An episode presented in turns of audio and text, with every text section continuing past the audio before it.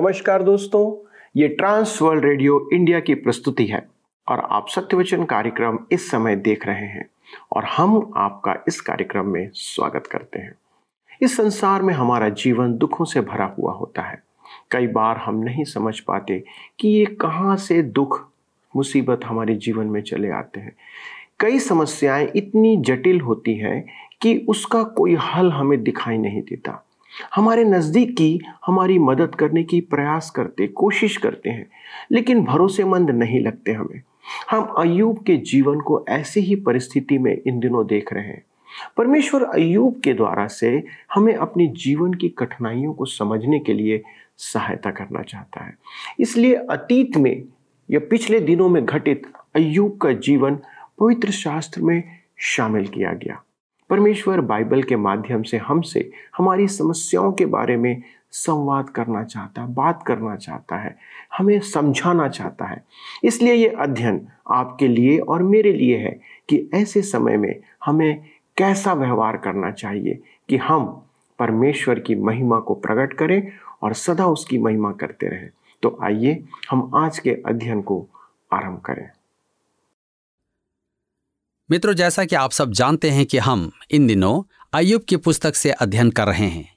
आज हम अपने अध्ययन के क्रम में आगे बढ़ते हुए अध्याय छ से अध्ययन जारी करेंगे, जिसका विषय है अयुब का प्रतिवाद। अयुब की पुस्तक छह अध्याय उसके एक और दो पद में लिखा है। फिर अयुब ने कहा, भला होता कि मेरा खेद तौला जाता और मेरी सारी विपत्ति तुला में रखी जाती। अयुब एक करुण याचना करता है। मैं तो अपने दुखों का वर्णन भी नहीं कर सकता। वे कैसे विकट हैं। मैं इस भयानक दुर्घटना का वर्णन भी नहीं कर सकता। एलिपस से उसे कोई सहायता नहीं मिली थी। उसने तो बस यही कहा, तुम में कोई गुप्त पाप अवश्य है और तुझे परमेश्वर के साथ अपने संबंध सही करने होंगे। ऐसी बातें करना सदा अच्छा नहीं होता है। अयुब कहता है, तुझे मेरे प्रश्न को समझना चाहिए। एलिपज मुख्य बात समझ नहीं पाया था। उसने जो कहा, वह अच्छी और सच्ची बातें थी, परंतु वह अयुब की सहायता करने में सफल नहीं हुआ। यह तो वैसा ही हुआ, आप समस्या को समझे बिना ही कहें, मसीह में ही उत्तर है। अयुब को एलिपज के ज्ञान से अधिक कुछ और चाहिए था। वह एक घायल प्राणी के समान रो रहा था। अयुब छह अध्याय उसके तीन से पाँच में आगे लिखा है, क्योंकि वह समुद्र की बालू से भी भारी ठहरती। इसी कारण मेरी बातें उतावली से हुई हैं, क्योंकि सर्वशक्तिमान के तीर मेरे अंदर चुभे हैं और उनका विष मेरी आत्मा में बैठ गया है। परमेश्वर की भयंकर बात मेरे विरुद्ध पांति बांधे है। जब बनेले गधे को घास मिलती, तब क्या वह रेंकता है? और बैल चारा पाकर क्या डकारता है? अयुब कहता है, मैं रो रहा हूँ और तुम मेरा दुख देखकर भी दया नहीं दर्शाते हो। तुम्हारी बातें तो ऐसी हैं जैसे मुझे कोई कष्ट नहीं है। यदि मुझ पर कष्ट न आ पड़ते तो मैं रोता नहीं। वह कहता है कि मैदान में लंबे कान का गधा, जिसके पास खाने को बहुत है और वह घास खा रहा है तो वह खाने के लिए नहीं रेंकता है। इसी प्रकार यदि अयुब को कष्ट ना हो तो वह क्यों अंतर्नाद करेगा? वह कहता है कि उससे बहुत पीड़ा हो रही है। हम अयुब छह अध्याय उसके छह और सात पद में आगे पढ़ते हैं। जो फीका है, वह क्या बिना नमक खाया जाता है? क्या अंडे के सफेदी में भी कुछ स्वाद होता है? जिन वस्तुओं को मैं छूना भी नहीं चाहता, वही मानो मेरे लिए घिनौना आहार ठहरी हैं। घिनौना आहार अर्थात घृणित भोजन। अयुब छे उसके आठ और नौ पद में आगे लिखा है। भला होता कि मुझे मुँह मांगा, वर मिलता और जिस बात की मैं आशा करता हूँ, वह परमेश्वर मुझे दे देता। कि परमेश्वर प्रसन्न होकर मुझे कुचल डालता और हाथ बढ़ाकर मुझे काट डालता। मेरे मित्रों, वह दुखों की तह में जा चुका है। उसे कहीं से भी सहायता नहीं मिली। वह परमेश्वर के न्याय पर संदेह करता है। वह बहुत दुखी है। उसकी मनोकामना है कि परमेश्वर उसे मृत्यु दे, उसे काट डाले। वह मरना चाहता है। अयुब छह अध्याय उसके दस और ग्यारह पद में हम पढ़ते हैं। यही मेरी शांति का कारण होता, वरन भारी पीड़ा में भी मैं इस कारण से उछल पड़ता, क्योंकि मैंने उस पवित्र के वचनों का कभी इनकार नहीं किया। मुझमें बल ही क्या है कि मैं आशा रखूँ? मेरा अंत ही क्या होगा कि मैं धीरज धरूं? वह कहता है, जीने के लिए अब कुछ नहीं बचा। अयुब छह के बारह में लिखा है क्या मेरी दृढ़ता पत्थरों की सी है? क्या मेरा शरीर पीतल का है? मुझमें बल ही नहीं बचा। मैं खड़ा भी नहीं हो सकता हूँ। अध्याय छह के तेरह में लिखा है, क्या मैं निराधार नहीं हूँ? क्या काम करने की शक्ति मुझसे दूर नहीं हो गई? उसका अंतरनाद सुने।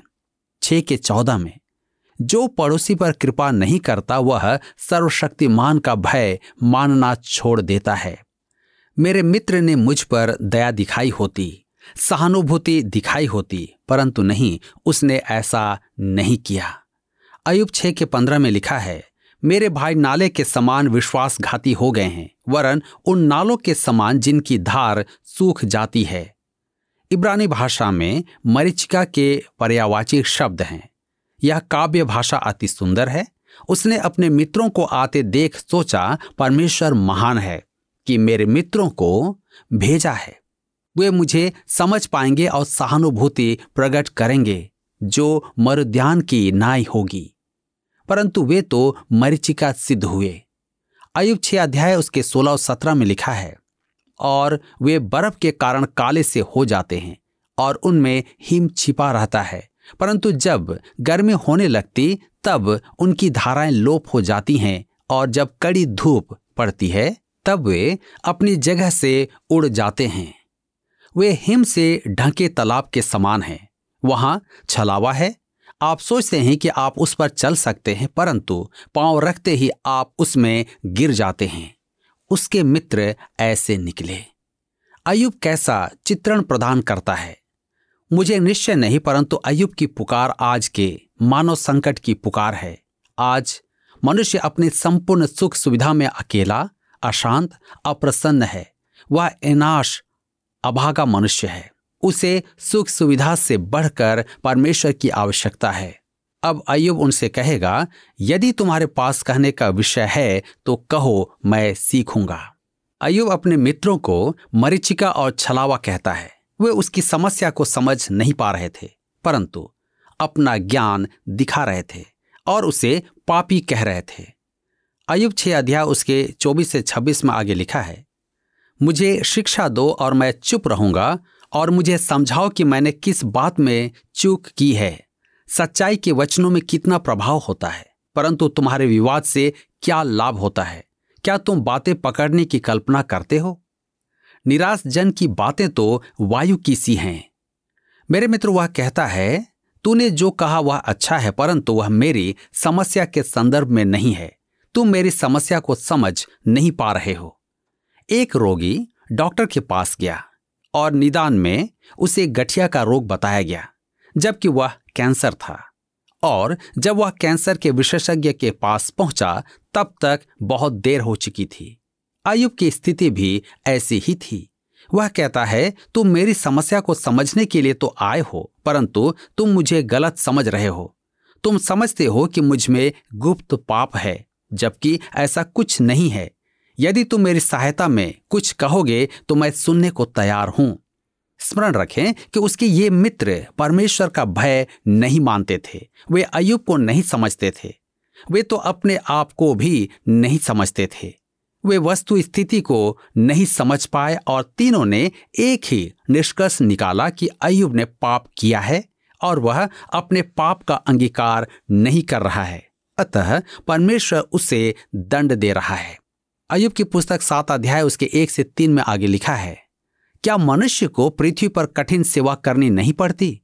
क्या उसके दिन मजदूर कैसे नहीं होते? जैसा कोई दास छाया की अभिलाषा करे या मजदूर अपने मजदूरी की आशा रखे, वैसा ही मैं अनर्थ के महीनों का स्वामी बनाया गया हूँ और मेरे लिए क्लेश से भरी रातें ठहराई गई हैं। मेरे मित्रों अयुब को कष्टों और दुखों से राहत नहीं मिल रही थी। वह बहुत ही अधिक बीमार था।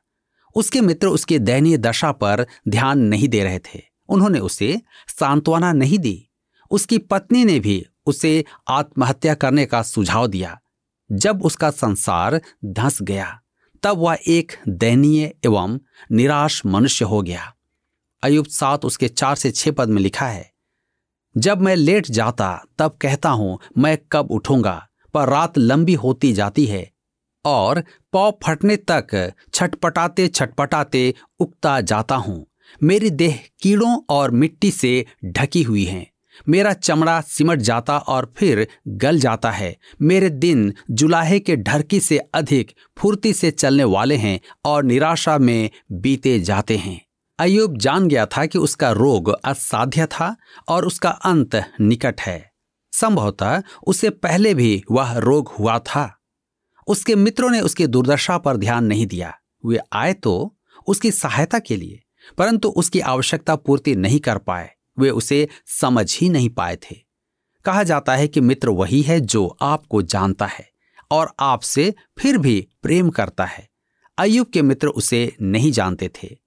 अयुब कहता है कि उसकी रोगावस्था तो कम से कम सहानुभूति के योग्य है। अयुब सात अध्याय के तेरह से सोलह पद में आगे लिखा है, जब जब मैं सोचता हूँ कि मुझे खाट पर शांति मिलेगी और बिछौने पर मेरा खेद कुछ हल्का होगा, तब तब तू मुझे स्वप्नों से घबरा देता और दर्शनों से भयभीत कर देता है। यहाँ तक कि मेरा प्राण फांसी को और जीवन से मृत्यु को अधिक चाहता है। मुझे अपने जीवन से घृणा आती है। मैं सर्वदा जीवित रहना नहीं चाहता। मेरा जीवन काल सांस सा है, इसलिए मुझे छोड़ दे। मेरे मित्रों, ऐसा प्रतीत होता है कि बुखार के कारण उसे दौरे पड़ रहे थे और भयानक दर्शन दिखाई दे रहे थे। अयुब सात उसके सत्रह से उन्नीस में आगे लिखा है, मनुष्य क्या है कि तू उसे महत्व दे और अपना मन उस पर लगाए और प्रति भोर को उसकी सुधी ले और प्रति क्षण उसे जांचता रहे।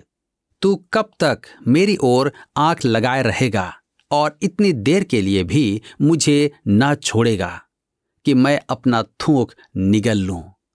उसकी एक ही अंतिम इच्छा थी कि वह शांति से मर जाए। वह चाहता था कि अब तो परमेश्वर उसे अकेला छोड़ दे। उसे अपनी परीक्षा की अनुभूति तो हो ही रही थी, परंतु उसके पीछे क्या है वह नहीं जानता था। उसकी प्रतिक्रिया सामान्य थी। लोग प्राय यही कहते हैं, मुझे, मेरे दुखों में अकेला छोड़ दो। अयुब सात अध्याय उसके बीस और इक्कीस पद में लिखा है, हे मनुष्यों पर नज़र रखने वाले, मैंने पाप तो किया होगा, पर मैंने तेरा क्या बिगाड़ा? तूने क्यों मुझको अपना निशाना बना लिया है? यहाँ तक कि मैं अपने ऊपर आप ही बोझ बना हूँ। तू क्यों मेरा अपराध क्षमा नहीं करता? और मेरा अधर्म क्यों दूर नहीं करता? अब तो मैं मिट्टी में सो जाऊँगा और तो मुझे यत्न से ढूंढेगा, पर मेरा पता नहीं मिलेगा। वे अयुब को पापी ठहरा रहे थे, जबकि अयुब निरापराध होने का दावा नहीं कर रहा था। वह स्वीकार कर रहा था कि उसने पाप किया था, परंतु उसे पाप के दंड के लिए क्यों चुना गया? उसका जीवन एक बोझ क्यों बने? जबकि वह उस प्रकार का पापी नहीं है। परमेश्वर उस पर दया क्यों नहीं कर रहा था? परमेश्वर उसके पाप क्षमा करके उसे उबार क्यों नहीं रहा था? जब वह अपने होने का अंगीकार करता है और कहता है, उसे वह जिस दंड के लायक है, उससे अधिक दंड मिल रहा है। मेरे मित्रों, हम यहाँ अयुब की निष्ठा में कमी आती देख रहे हैं। वह शैतान का आसान निशाना बन रहा था। आज जीवन से अकेले संघर्ष करने वालों के साथ ऐसा ही होता है। वह बोतल पकड़ने या पाप में गिरने की स्थिति में आ जाते हैं। शैतान उस पर वार करना चाहता था। अयुब का यह हाल था, क्या अयुब इन सब दबावों से टूट जाएगा? मित्रों, यहाँ पर अध्याय सात समाप्त होता है।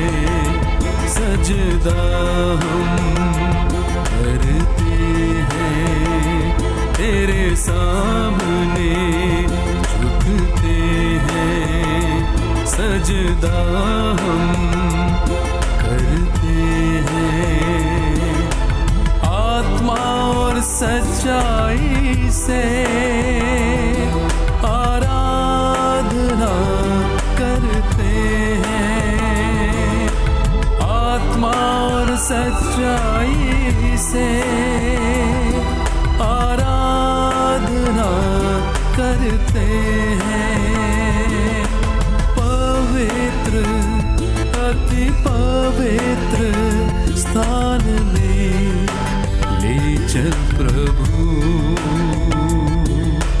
पवित्र, अति पवित्र स्थान में ले चल प्रभु।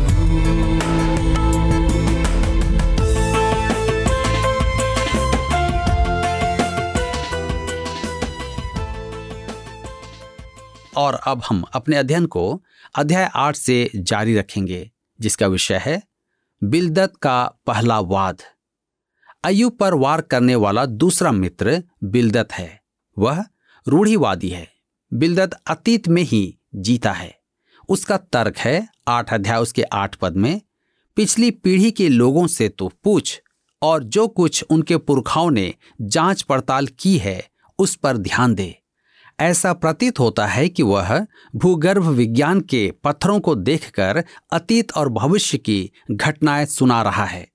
विकासवाद को मानने वाला भी एक प्रकार से रूढ़िवाद ही है, परंतु अधिकांश जन इसे नहीं जानते हैं। विकासवाद का समर्थक अतीत में ही खोया रहता है और कल्पना करता है जिसे वह सिद्ध नहीं कर पाता है। इस जगत की उत्पत्ति के दो ही विचार हैं। सृजन और कल्पना। विकासवाद भी कल्पना ही है। इसमें आप खोद कर एक हड्डी निकालते हैं और उसकी तिथि एवं समय का पता लगाकर उसे किसी प्राचीन युग का बताते हैं तथा उसे मनुष्य के विकास से जोड़ देते हैं। परंतु कौन जानता है? अयुब की यह पुस्तक इसी प्रश्न को उठाती है।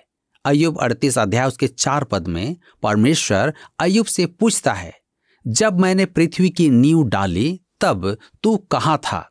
यदि तू समझदार हो तो उत्तर दे। बिलदत बात बात में यही तर्क काम में लेगा। जब मैं युवा था और हम ऐसा ही करते आ रहे हैं। वह अनेक लोकोक्तियाँ, नीतिवचन और धार्मिक शब्दावलियाँ जानता है, परंतु उसकी बातों में भी नया कुछ नहीं है। वह एलिपस से अधिक अभद्र व्यवहार रखता है। वह अयुब को खरी खोटी सुनाकर उसका दिल तोड़ता है। वह भी अयुब के लिए सहायक सिद्ध नहीं हुआ। बिलदत उसका मित्र माना जाता था। तो आइए देखें, बिलदत का वाद प्रथागत है। अयुब की पुस्तक आठ अध्याय उसके एक और दो पद में लिखा है। तब शुही बिलदत ने कहा, तू कब तक ऐसी ऐसी बातें करता रहेगा और तेरे मुँह की बातें कब तक प्रचंड वायु सी रहेंगी? उनका विवाद हाजिरवादी है। एक डांट फटकार का समय है। प्रसंगवश, वे बुद्धिमान मनुष्य थे। ध्यान दे बिलदत चाकू की नाई वार करता है और चाकू घुमा भी देता है। वह कहता है अयुब तेरी बातें सुनना हवा की आवाज़ सुनने जैसा है। तू केवल हवा की सी बातें करता है। मैं तो कहूँगा कि वे सब और अयुब भी बातूनी हैं। बाद में हम देखेंगे कि अयुब में भी कुछ गड़बड़ी है। अतः बिलदत की यह बात अयुब के उपहास में हास्यास्पद है। अब तक वहाँ भीड़ जमा हो गई थी, जैसे किसी खेल का आनंद लेने के लिए। वे बौद्धिक वाद विवाद सुनना चाहते थे, जैसे प्रतियोगिता हो रही हो। आज शारीरिक बातों की प्रतियोगिता देखी जाती है। मैं सोचता हूँ कि अधिक सभ्य कौन है?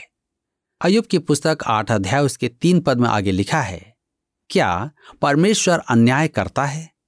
और क्या सर्वशक्तिमान धर्म को उल्टा करता है? मेरे मित्रों, वह वास्तव में यह कह रहा था अयुब तुझे वही मिल रहा है जो तेरे लिए है, तू अपना बचाव कर रहा है। परंतु इसका अर्थ तो यह है कि तेरे जीवन में बड़ा पाप है। जिसका तुझे उचित फल मिल रहा है। तब आगे लिखा है अयुब आठ उसके चार पद में, यदि तेरे बच्चों ने उसके विरुद्ध पाप किया है तो उसने उनको उनके अपराध का फल भुगताया है। यह बहुत बुरी बात है। वह कहता है कि उसकी संतान मर गई क्योंकि वे पापी थे। इससे अधिक दुख देने वाली बात के बारे में मैं सोच ही नहीं सकता कि कोई कहे बिलदत को ऐसा कहने का अधिकार नहीं था। जी हाँ, हम जानते हैं कि उसकी संतान के विनाश का कारण यह नहीं था। परमेश्वर आरंभ में ही हमें यह स्पष्ट कर देता है। आइए पढ़ें अयुब आठ अध्याय उसके पाँच और छह पद। लिखा है तो भी यदि तू आप परमेश्वर को यत्न से ढूंढता और सर्वशक्तिमान से गिड़गिड़ा कर विनती करता और यदि तू निर्मल और धर्मी रहता तो निश्चय वह तेरे लिए जागता और तेरी धार्मिकता का निवास फिर ज्यो का त्यों कर देता। अयुब जैसा तू कहता है, यदि तू हिम की नाई सफ़ेद होता तो परमेश्वर तेरी प्रार्थना सुनकर तुझे चंगा करता और तेरा पुनरुद्वार करता। परंतु वस्तु स्थिति यह है कि कुछ तो गंभीर समस्या है। अयुब आठ के साथ में लिखा है, चाहे तेरा भाग पहले छोटा ही रहा हो, परंतु अंत में तेरी बहुत बढ़ती होगी। अंत में होगा यही। नाटक समाप्त हो जाएगा, तब अयुब विपुल आशीषें पाएगा। परमेश्वर उसे सब कुछ दो गुणा लौटाएगा। मेरे मित्रों, आज मैं आपसे जानना चाहता हूँ कि आपके मित्र किस प्रकार के हैं। क्या वे आपको मसीह में, उसकी संगति में बढ़ाने के लिए प्रोत्साहित करते हैं या आपके दोष को ढूंढ निकालते हैं? आज आपको अपने दोस्त अर्थात अपने मित्र को पहचानने की आवश्यकता है और यह भी सोचना है कि हम अपने मित्रों के साथ कैसा व्यवहार करते हैं। प्रभु आज के इस वचन के द्वारा हम सबको आशीष दे। पिछले प्रश्न का उत्तर है बी, नम्र। परमेश्वर कष्टों और परेशानियों के द्वारा हमें नम्र बनाता है। आज का प्रश्न है एलिपज के कथन अयुब के लिए शांति और सांत्वना के कारण ठहरे। उपरोक्त कथन, ए, सत्य है, बी, असत्य है। मित्रों, इस प्रश्न का उत्तर हमें कल सुबह छह बजे से पहले विकल्प ए, बी, सी या डी के साथ, अपना नाम, पता, स्थान के साथ nine six five one four three three three nine seven पर एसएमएस या व्हाट्सएप करें। सभी विजेताओं को विशेष पुरस्कार प्रदान किए जाएँगे। धन्यवाद। क्या आपको यह कार्यक्रम पसंद आया? अभी हमें एक मिस कॉल करें और आप अगले विजेता हो सकते हैं।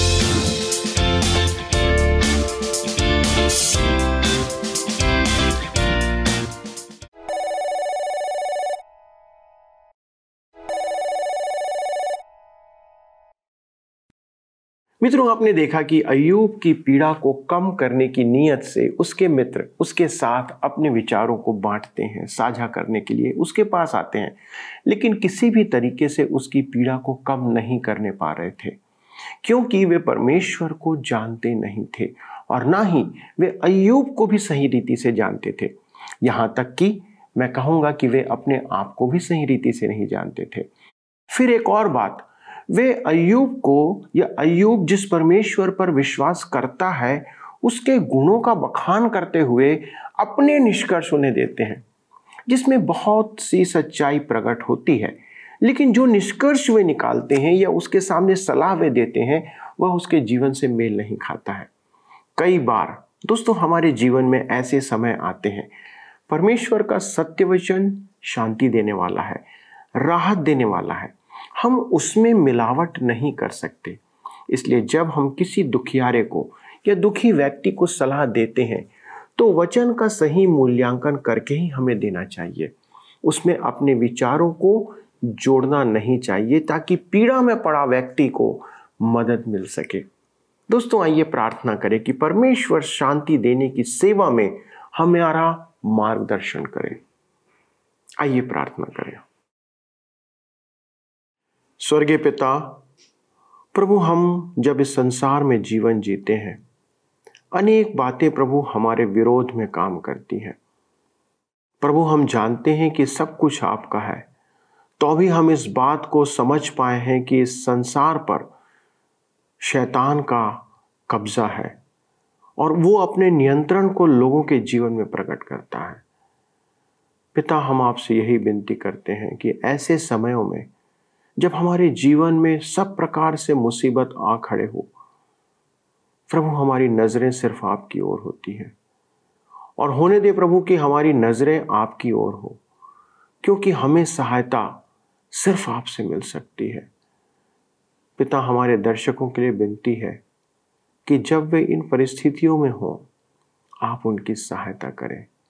विशेष तौर पे हम प्रार्थना करते प्रभु, आज हमारे विश्वासी भाइयों के जीवन में, बहनों के जीवन में, कि पिता परमेश्वर किसी रीति से शैतान के कार्य उनके जीवन को, विश्वास को तोड़ने ना पाए।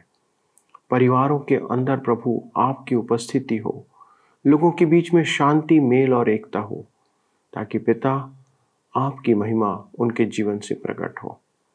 ऐसे समय में प्रभु हम सिर्फ़ और सिर्फ़ आप पर भरोसा रखते हुए इस विनती को यीशु के नाम से मांगते हैं। आमीन। प्रिय मित्रों, हमारे जीवन में ऐसे अनेक अवसर आते हैं जब हमें सिर्फ़ परमेश्वर ही सामने नज़र आता है। मुझे उम्मीद है कि आज के अध्ययन के द्वारा आपने इस बात को अनुभव किया होगा।